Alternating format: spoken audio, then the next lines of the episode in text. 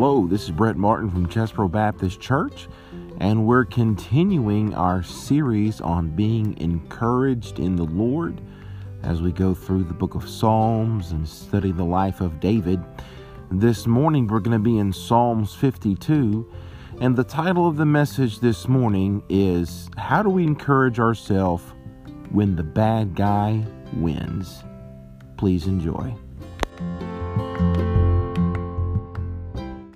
Psalm number 52. We're in the middle of a series, and I've taken a little break past couple weeks. We've had some special speakers speak, but uh, we're going to get right back into our series on the subject of being encouraged.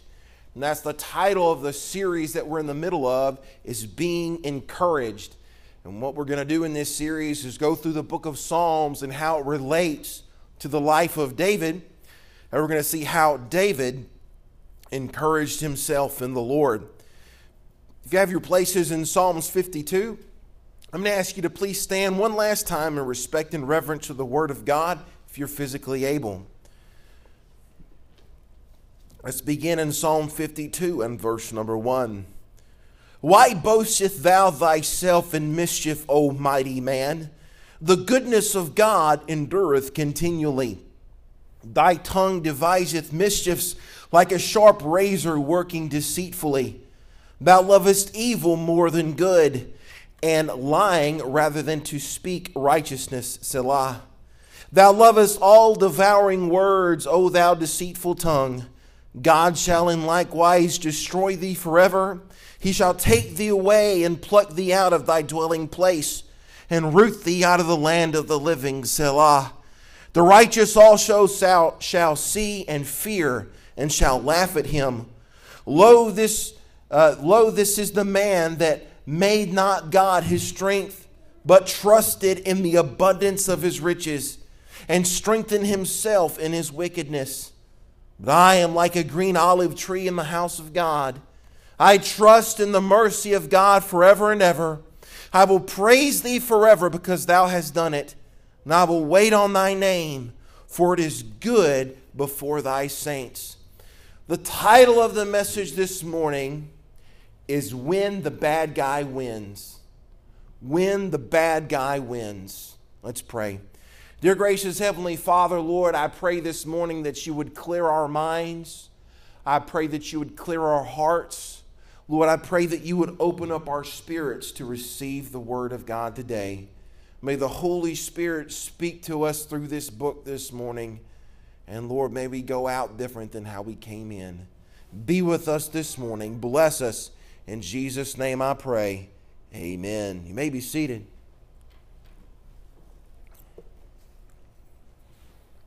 Now, of course, this psalm, if you read the superscript of this psalm, this psalm refers back to an instance in David's life, and we'll talk about that instance here in just a second. But you know, sometimes what I what I do is I'll won't have any cars to do at the shop and I'll get on the internet and I'll just click through Yahoo or I'll click through Google and I'll just look at this news article and I'll look at this news article. I don't watch the, the, the, the 10 o'clock news because it's incredibly depressing. And so, about the only news I get is from Yahoo, the articles they put up. And every once in a while, they, they'll put an article, and I'll read something and go on. And it's, it's bad to say, but you almost have to get callous at a lot of this stuff. You know, a lot of the stuff that happens nowadays. And, and you know, Jeff Foxworthy, he's told the story one time is, you know, he was reading this story and it said 200 people uh, went off a cliff and died in, in uh, the Middle East. They went off a cliff and the bus and the bus went over the cliff and 200 people died. And Jeff Foxworthy said, "Well, how in the world did you get 200 people on a bus?"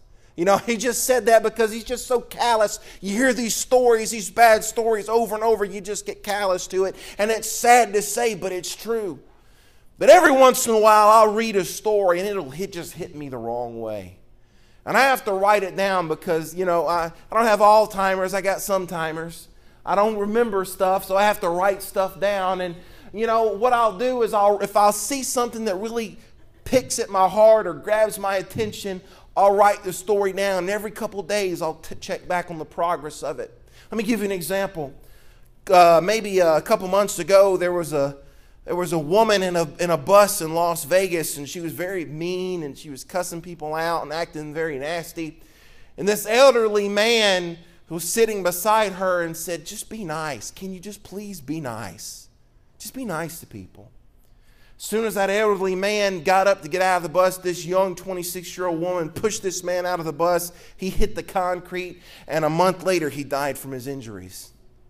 So I went back to the story of a couple days because I wanted, I wanted this lady to get caught.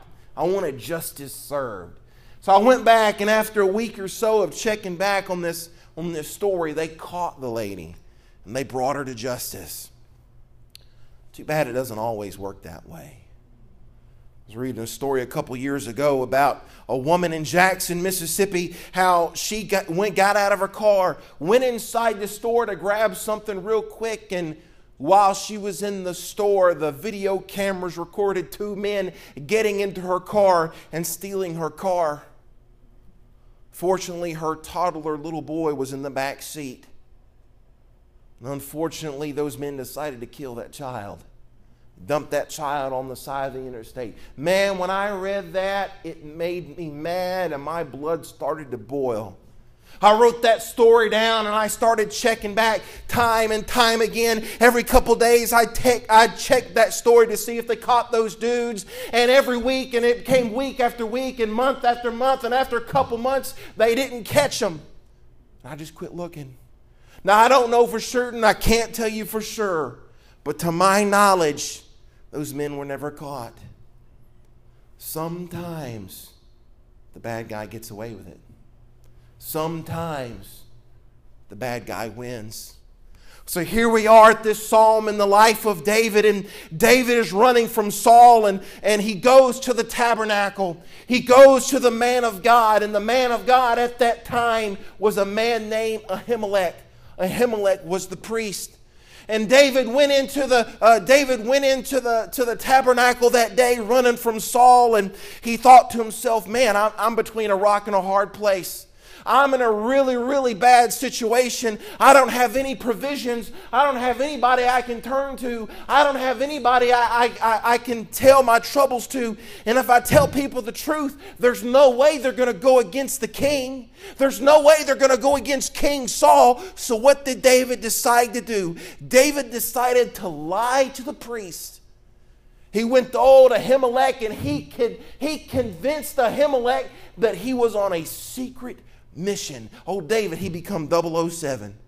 He deceived, convinced the priest that he was on a secret mission from the government and that he needed the priest's help.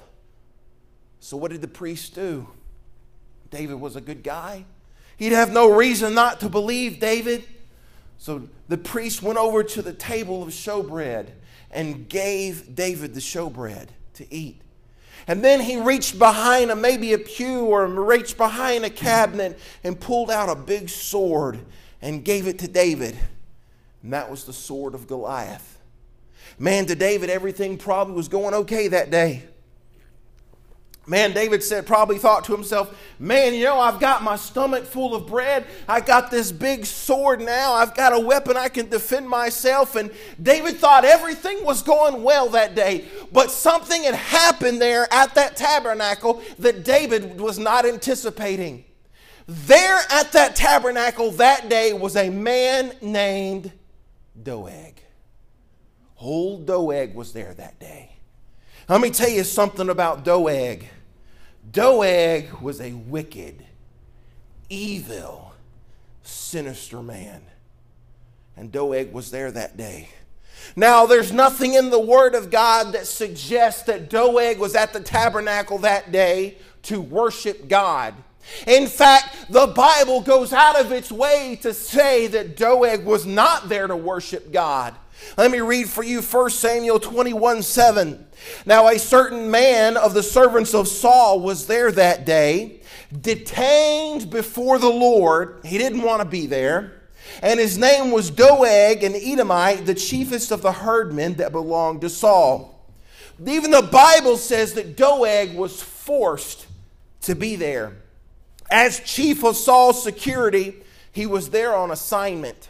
He wasn't there spying on David. He was there from either point of view. He was there either at the right place for the right at the right time, or is at the wrong place at the wrong time, depending how you want to look at it. But there Doeg was, and Doeg saw everything. We see, we will see as we go through this message today, we will see that Doeg is an evil man. We will see that Doeg is a sinister man, but there was nothing sinister about him being at the tabernacle that day. Yes, he was there on assignment. Yes, he was forced to be there. He didn't want to be there, but it wasn't nothing evil. He wasn't there spying on David. It was just by chance. You know, and as soon as David got that bread and he filled his belly, and as soon as David got the sword of Goliath, he headed off towards the Philistine territory. But while David was headed that way, old Doeg, he was headed this way. And he was headed north over the hills of Jerusalem to the palace of the king of King Saul. It wasn't very long after Doeg got to the palace, he got there just in time to see King Saul chewing out his staff. Old King Saul was chewing out his staff and he said, I know all of y'all are in league with David. I know you are. If you weren't in league with David, we would have found him already. I know you're in league with David. And just as he was chewing out his staff, one man stepped forward. One man raised his hand. And that was an old, evil, sinister man named Doeg. What did Doeg say? 1 Samuel 22, 9 through 10. Then Doeg the Edomite, which was set over the servants of Saul, and said, I saw the son of Jesse coming to Nob, to Ahimelech, the son of Ahitub. And he inquired of the Lord from him, and gave him victuals, and gave him the sword of Goliath the Philistine. Man, that's all. That's all Doeg had to say. Before you know it, Saul had went down there with a troop of soldiers, and Saul had grabbed Ahimelech and his family and the remaining priests, and they were arrested for conspiracy. They're arrested and charged with conspiracy. And while Ahimelech was being questioned about David, Ahimelech defended the character of David. And that's all King Saul had to hear. That's all King Saul had to hear. The fate of the whole group was sealed at that second. What happened next is hard to imagine. All these 85 priests were lined up, their families back in the village. And old King Saul, he looked at his footmen and said, Kill them. And the footmen didn't do anything. Man, you understand that disobeying the order of a king was a capital offense? None of Saul's soldiers, none of his footmen wanted to do this. The king commanded and nobody moved. Why? Because it was so evil. It was so sinister. It was so wicked. It was so vile that no soldier in Saul's army wanted to do this evil, wicked thing. It was very bad. Kill all these priests for what? They didn't do anything. Even this guy right here, Ahimelech, it's not his fault. David lied to him, but Saul didn't care. Saul wanted him dead. None of his soldiers would do it. But there was a man there. His name was Doeg. And old Doeg stepped forward and Doeg said, I'll do it. Old Doeg was a bloodthirsty, wicked man who couldn't wait to get the go ahead to kill. And on that day, he killed 85 priests. He went back to the village. The Bible says that when he went back to Nob, he smote with the edge of the sword both men and women and children and sucklings and oxen and asses and sheep with the edge of the sword. It was horrific and it was devastating. This one man destroyed so many lives. This one man destroyed so many families. In fact, there was only one man to survive, and it was uh, Ahimelech's son, a priest by the name of Abiathar. Abiathar immediately he got away and he immediately went to David and he went to David and he gave the report. Old David felt guilty. Old David, as soon as he heard the report from Abiathar, he knew that he was responsible. He took responsibility for it. In fact, 1 Samuel 22 22 says, And David said unto Abiathar, I knew it that day when Doeg the Edomite was there that he would surely tell Saul, I have occasioned the death of all the persons of thy father's house. Man, you know, David might have David might have lied and David did a bad thing and it was the priest's death was indirectly David's fault. But man, the man who carried out that crime the man who killed those priests and killed those families and killed those women and killed those children and destroyed those lives. Man, that was a bad guy. That was an evil guy. That was a sinister guy. You know what I would love to do? I would love to take the Bible and I'd love to open the Bible and I'd love to show you a book, chapter, and verse where Doeg got what he was coming to him. I'd love to show you a chapter and verse where he got the wrath of God and he got the judgment of God and he got got what was coming to him. But I can't because it doesn't exist. I can't take you in this Bible and show you where Doeg got punished. I can't take you in this Bible and show you where he got his comeuppance. I want to, but I can't because it's not in the Word of God. In fact, outside of Psalms 52, there's no more references of this story. Not in the Old Testament, not in the New Testament. In fact, the only references that Jewish historians have to Doeg is Jewish historians inform us that he went on to be a great scholar. How awful. How horrible. This man did not get judged. You would say that Doeg seemed to have dodged a proverbial bullet. Well, at least for as long as he lived on this earth. At least for as long as he lived on this earth. So here's my question this morning How do we encourage ourselves when so many wicked people get away with their crimes? How do we do it? How do we encourage ourselves? What do you do when you've been hurt by someone? What do you do when you've been injured by someone and they get away with it? And they don't apologize for it, and they don't care to make it right, and it seems like they get away scot free. What do you do? What do you do when someone commits a crime against you? What do you do when someone hurts you? What do you do when someone injures you and they get away with it? That's what we're going to talk about this morning. We're going to go through Psalms 52. We're going to see what David has to say about old Doeg and the situation. But first thing I want you to see in Psalms 52, it talks about the wickedness of Doeg. The wickedness of Doeg. Verse number one, it says that Doeg was a mighty man. Says that Doeg was a mighty man. I want you to know that Doeg was a strong and Doeg was a capable warrior. This is a guy that knew how to fight. This is a guy that was strong. This is a guy that did not lose battles. The Bible calls him a mighty man. But you know what also verse 1 says? Verse 1 says he was a mighty man, but it also says he boasteth. He boasteth. Man, he boasted. He knew he was a mighty man, and he wanted everybody else to know too.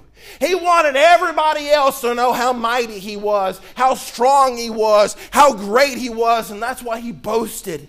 You see, the Hebrew word for boast is a powerful, powerful study.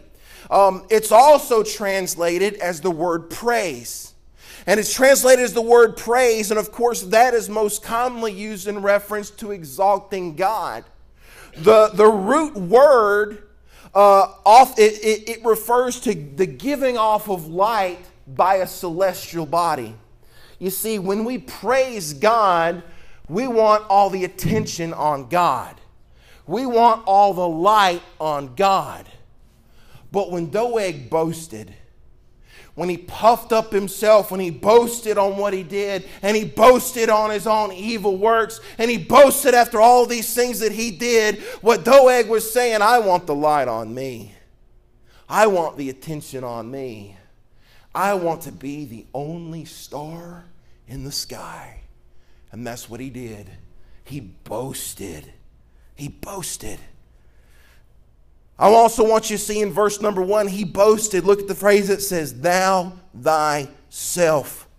You know what that means? That means that he freely admitted to committing this horrible act of genocide. Man, if me and you or did this, if me and you had done this, we would probably hide our heads in the, in the sand in shame. We'd be so ashamed of what we did. We wouldn't want to go out in public. We'd keep it a secret. We wouldn't tell anybody. It's probably something we would take to our grave as a secret. We'd be so ashamed, but not old Doeg. He wanted you to know. Can you see him today? Yeah, I killed him. I killed all those 85 priests. I slit their throats. I cut their heads off. I killed the women. I killed the children. I didn't care about their screams. I killed them all. I freely admit it. I did it. Can you see the arrogance? Can you see the smugness on old Doeg as he convinces himself that he can't be stopped? You know, we see in verse 1 that Doeg personally confronted the goodness of God, which by the one, verse 1 says, the goodness of God endureth continually. But I want you to know this morning that it's awful hard to exhaust the mercy of God. It's awful hard to exhaust the kindness of God. It's awful hard to exhaust the faithfulness of God. It's awful hard to exhaust the loyalty of God. It's awful hard to exhaust the love of God. But that's exactly what the Doeg managed to do. Verse number two. Verse number two tells us that his filthy mouth was epitomized by his soul. It uses the words here that his words were like a sharp razor. A razor can be used for good. A razor can be used to cut a man's hair. My dad has cut hair for 50 years. He can cut a head of hair with a straight razor and a comb. That's all he needs. He doesn't need anything else. He doesn't need no fancy clippers. Electricity, what is that? He can use a straight razor and a comb to cut a man's head of hair. So, you know, that can be used in a good, but here, you know what you can also use a straight razor, uh, a sharp razor for? You can slit a man's throat with it. And that's exactly what Doeg did with his words. He slit people's throats. Let's read verse number three and four. Thou lovest evil more than good, and lying rather than to speak righteousness, Selah. Thou lovest all devouring words, O thou deceitful tongue. You know, it's one thing for a man to do evil. We all do evil from time to time. It's one thing for a person to do evil, but it's another thing to have a passion for it. Doeg had a passion for evil. He had a passion for it. Do, a man like Doeg wakes up and he lives to sin. His whole reason for living is sin. Doeg's way wake up in the morning planning. They wake up in the morning plotting. They wake up in the morning conniving. Oh, Doeg's, uh, no one like Doeg can be trusted. No one can trust him. Old Doeg is a murderer, a bully, a narcissist, a liar. But let me tell you today that God has his number. Man, the, the people of Saul's court may tremble at the sight of Doeg, and the citizens at Nob may tremble at the sight of Doeg, but God does not fear Doeg, and God does not tremble at the sight of Doeg. He does not have any fear of him, He is not afraid of him, neither is God afraid of any terrorist. In fact, God delivered four blunt promises directly to Doeg in verse number five. The Bible says, God shall likewise destroy thee forever. He shall take thee away and pluck thee out of thy dwelling place and root thee out of the land of the living. Selah. When God says he's going to destroy something, it means he's going to pound it into the ground until there is nothing left. Like a building being annihilated and leveled. He will pound and he will pound until there is nothing left. And then the next phrase it says that uh, next it says God would take thee away. That phrase, take thee away, what it pictures is it pictures someone grabbing a tree and twisting and pulling until that tree is pulled completely out of the ground. It says, just as, just as he had ripped Ahimelech away from his home, just as he had ripped all those priests away from their home, so would God pluck Doeg out of his house. When God was done with Doeg, there would not be so much as a root left because God's judgment is absolute and God's judgment is final. When I read about this judgment on this old, filthy, evil person called Doeg, I, I, it reads to me like God's going to send an EF5 tornado after him. That storm's going to hit him, it's going to level him, take him up, pluck him out, and all the roots are going to be gone. One day, old Doeg is going to pay. One day, he's going to pay for what he's done. However, on this side of eternity, doesn't always work that way. On this side of eternity, it does not always work that way. On earth, justice is not always just. On July the 14th, 2015, the Center for Medical Progress began to release a series of videos. These videos, um, they showed crimes against unborn children committed by the pagan nonprofit organization called Planned Parenthood. At least 10 videos were viewed by millions of people showing these atrocities, and it caused a firestorm of backlash against this organization. People called out to their politicians to do something about it. They begged their politicians to do something about it.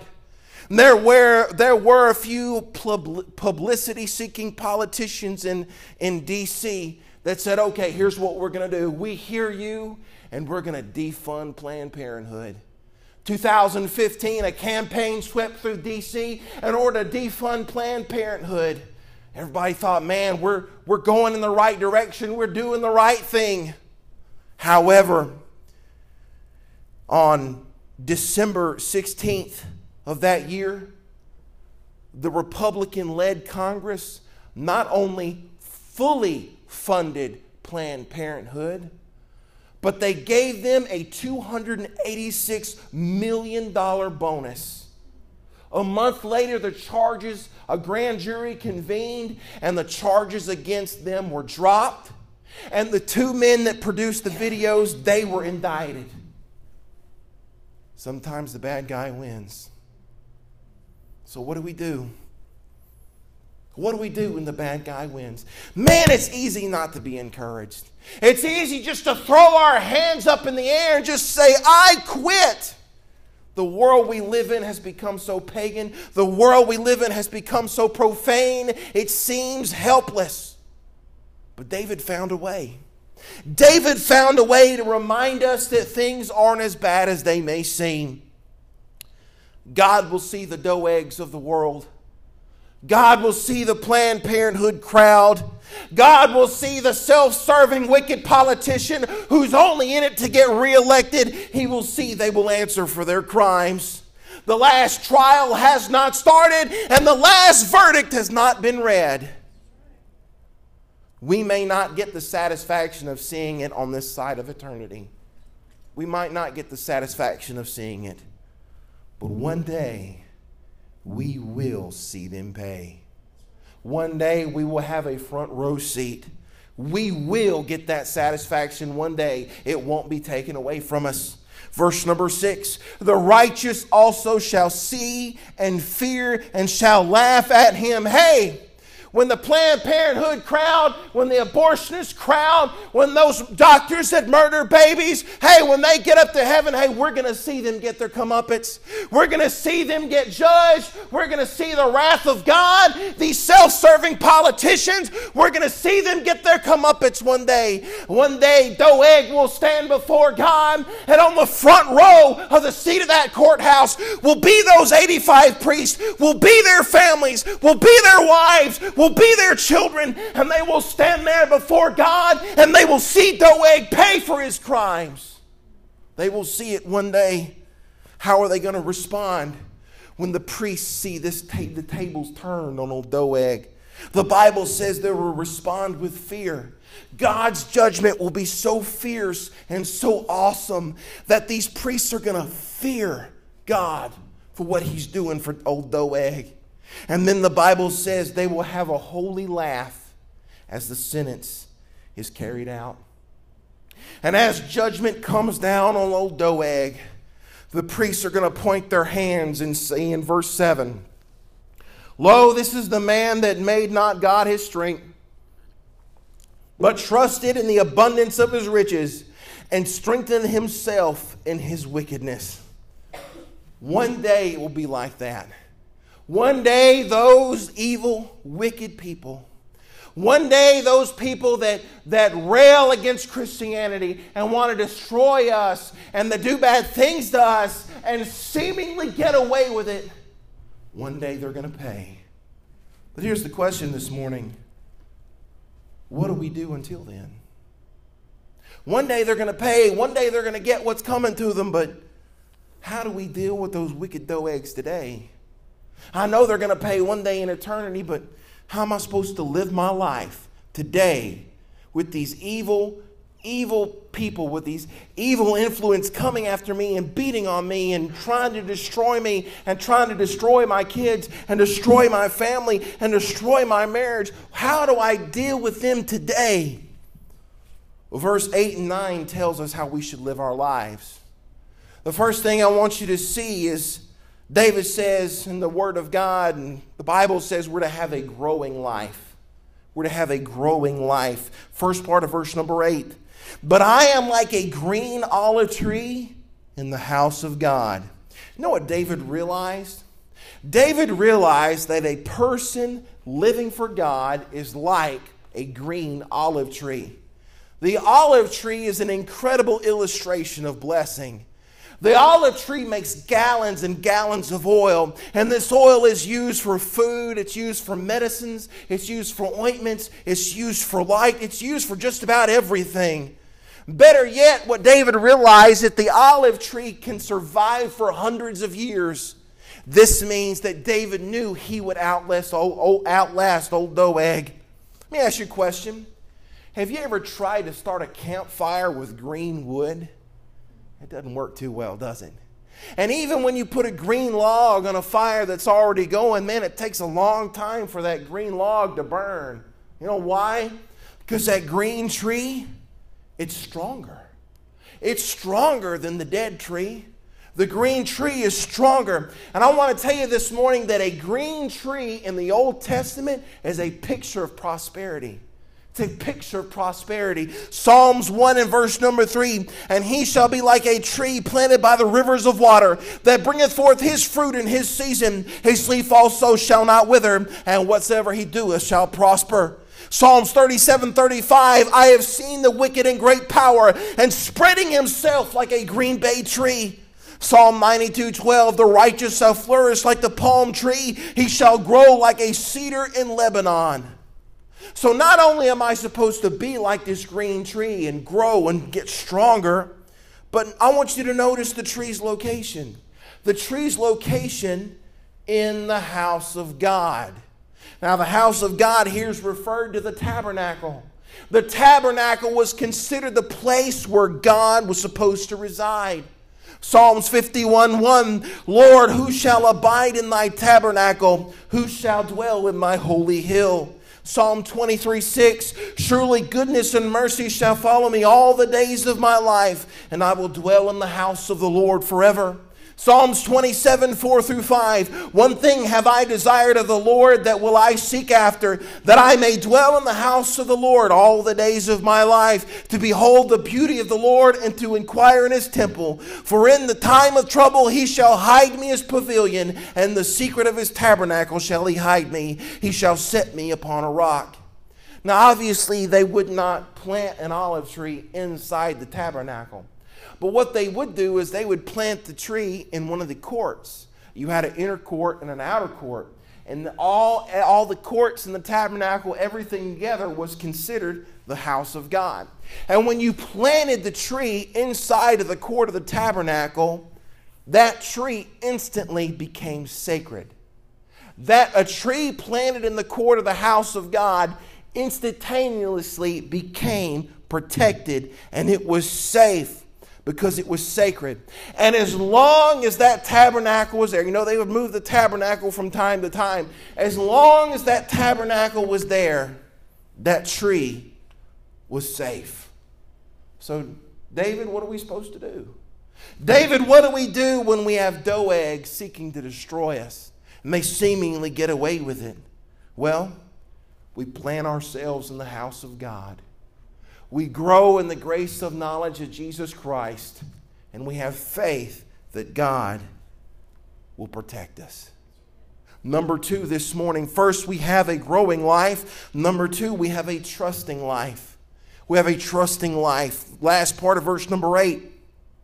I trust the mercy of God forever and ever. You know what is funny here? It's funny that David is declaring that he's going to do something that Doeg said he wouldn't do. David is saying he's going to do something that Doeg said he wouldn't do. Look back at verse number seven. What Doeg say? Trusted in the abundance of his riches. David said, Oh, Doeg, you may trust in your riches. You may trust in the abundant abundance of your riches, but not me, Buddy Rowe. Me, I trust in the mercy of God. Let me tell you something, Christian. That is why they will fail and we will succeed because we trust in the mercy of God and they do not.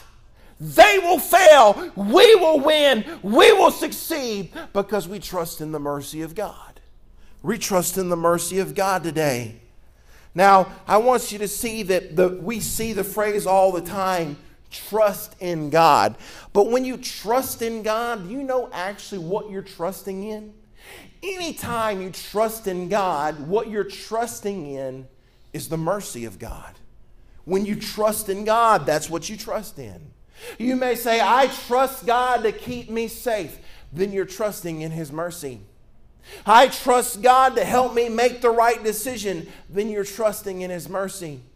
I trust God to help me through this financial situation, then you're trusting in His mercy. Even I've even said the words from this pulpit, I've said trust in the grace of God. What is grace? Grace is unmerited favor. You understand that the reason why we have grace, the reason why we have unmerited favor is because of the mercy of God. Anytime you trust in the Lord, you're trusting in His mercy. What is the source of God's mercy? The source of God's mercy is His goodness. And what did we learn in verse 1 of this psalm? God's goodness endureth continually. We can always trust in God. We can always trust in God. Don't be like Doeg. Don't trust in your own strength. Don't be like Doeg. Don't trust in your own riches. Don't trust in material things. Don't trust in temporary things to get you through. Don't be like Doeg and every time you come against an enemy, turn back to your sin. We got too many people doing that today. They come up against opposition and they come up against uh, an enemy. Instead of turning back to the mercy of God, they turn back to their sin. We don't need Christians to do that today. We need Christians that will trust in God's mercy. We need Christians who will say, I have always trusted in God's mercy. I will always trust in God's mercy. I still trust in God's mercy. No matter what circumstances lie before me, I will trust in the mercy of God. Number three this morning is we need a thankful life. We need a thankful life. First part of verse number nine.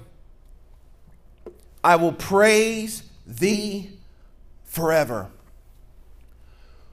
While waiting on the justice of God in the house of God, we need to be thankful in praise. Just like in we must look to God, like as in Psalms 145. I will extol thee, my God, O King. I will bless thy name forever and ever. Every day I will bless thee. I will praise thy name forever and ever. Great is the Lord and greatly to be praised, and his greatness is unsearchable.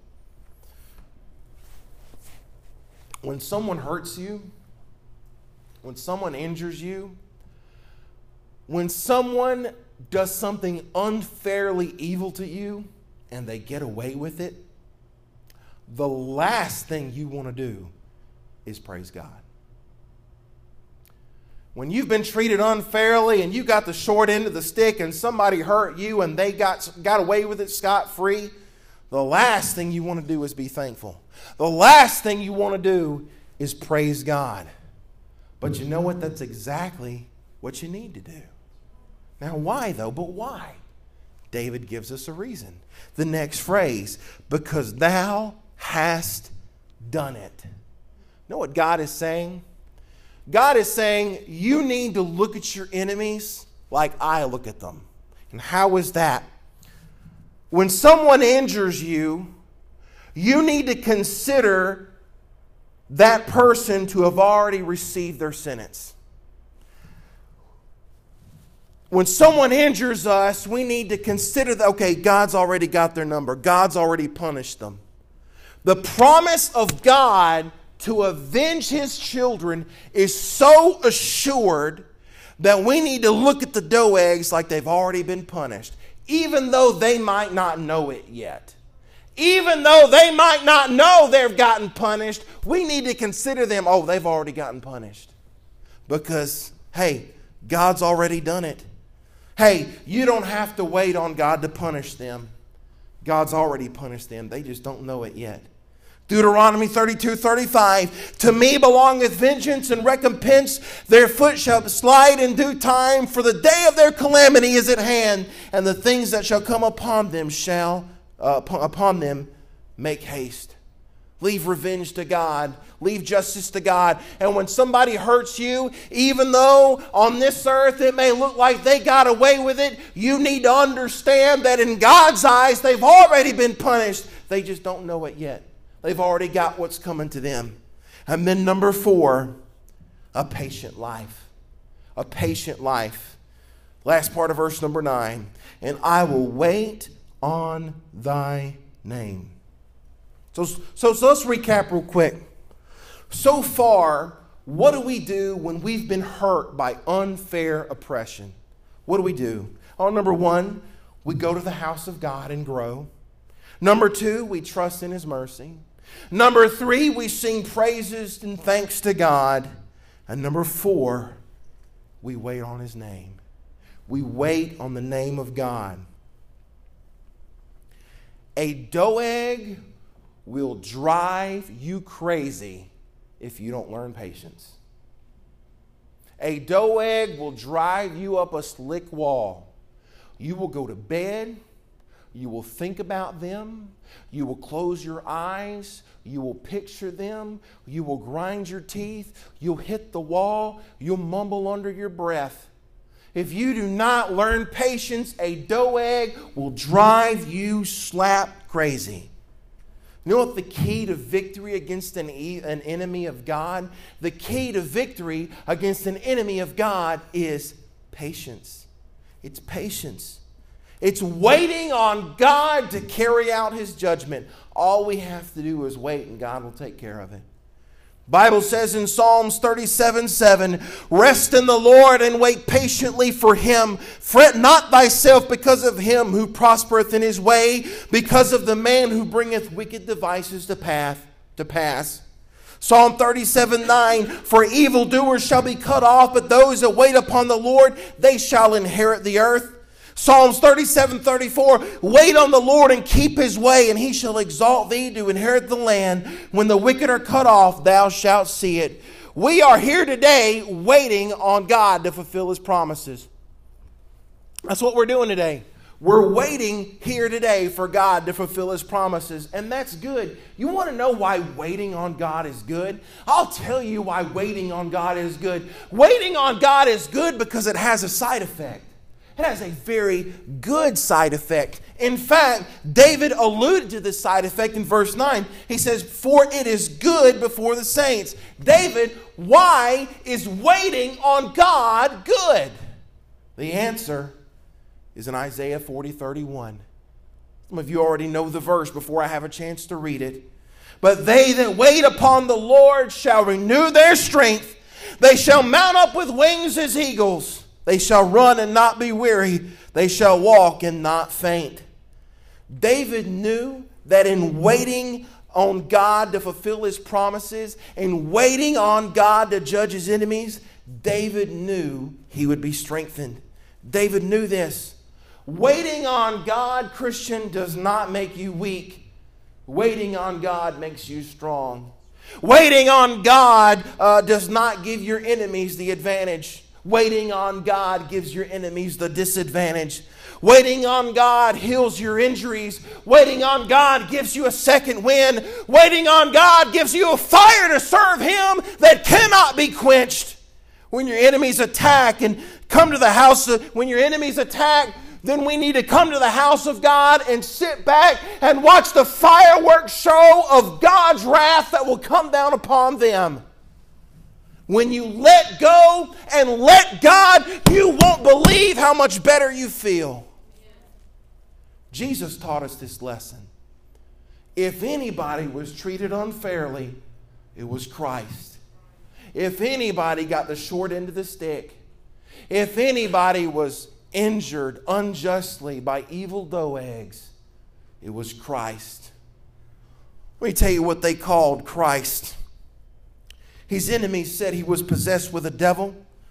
They called him a Samaritan, a glutton, a winebibber, a demoniac, one in league with Beelzebub, a perverter of the nation, and a deceiver of the people. He was struck in the face, crowned with thorns, beaten with a reed, scourged, forced to carry his cross, and crucified. Christ was more than able to destroy his enemies without breaking a sweat. But yet, in that hour of injustice, he taught me and you how to react. In 2 Peter 2:23, who when he was reviled reviled not again. When he suffered, he threatened not but committed himself to him that judges righteously. In the early 1900s, there was a young preacher. His name was George Young. Him and his wife, they were in the ministry, and George had a heart for planting rural churches in America's heartland. George and his wife, they loved the Lord. His love and passion for God uh, probably offset the self pity he might have felt for the poverty that he was in. Him and his wife were very, very poor. Now, when George wasn't preaching, he was a carpenter. George and his wife, they were preaching and doing all they could. And for years and years, George and his wife, they would scrimp and they would save every dime, they would save every penny until one day a friend of theirs gave them a piece of land. Old George and his wife, they went to that piece of land, and George was a carpenter, so he began to build a little house. It was what they had wanted all their lives. They had built this little house and it was done, and they moved all their stuff in it, and they were so excited. They finally got their dream home. Right after they moved in, George had to go, George and his wife had a, had a preaching meeting. And so they went to the preaching meeting. And when they got done with the preaching meeting, they were on their way back home. And they were just so excited in the anticipation of getting into their dream home, they couldn't wait. Little did George know that while he was gone, an enemy of the gospel burned it to the ground. Every photo, every keepsake, every possession, pile of ashes. George stood amongst, amongst the destruction. And for some reason, What washed over George at that time was the sweet presence of God. The presence of God filled his heart. Words began to fill his mind. And before you know it, those words were on a piece of paper. Those words still serve today to remind the saved that God's name is still good. Here are the words In shady green pastures, so rich and so sweet, God leads his dear children along. Where the water's cool flow bathes the weary one's feet, God leads his dear children along. Sometimes on the mount where the sun shines so bright, God leads his dear children along. Sometimes in the valley in the darkest of night, God leads his dear children along. Through the sor- though the sorrows befall us and Satan oppose, God leads his dear children along. Through grace we can conquer, defeat all our foes. God leads his dear children along. Away from the mire, away from the clay, God leads his dear children along. Away up in glory, eternity's day, God leads his dear children along. Some through the waters, some through the flood, some through the fire, but all through the blood. Some through great sorrow, but God gives a song in the night season and all the day long. So, David, he calls up the choir director. Hey, choir director, I got a song for you. I got a song for the man who has lost hope. I got a song for the victim of unfair oppression. We can trust in the mercy of God forever and ever. We can praise Him forever and ever. We can wait on His name. He is still leading His children along. Because after all, isn't that how we encourage ourselves in the Lord?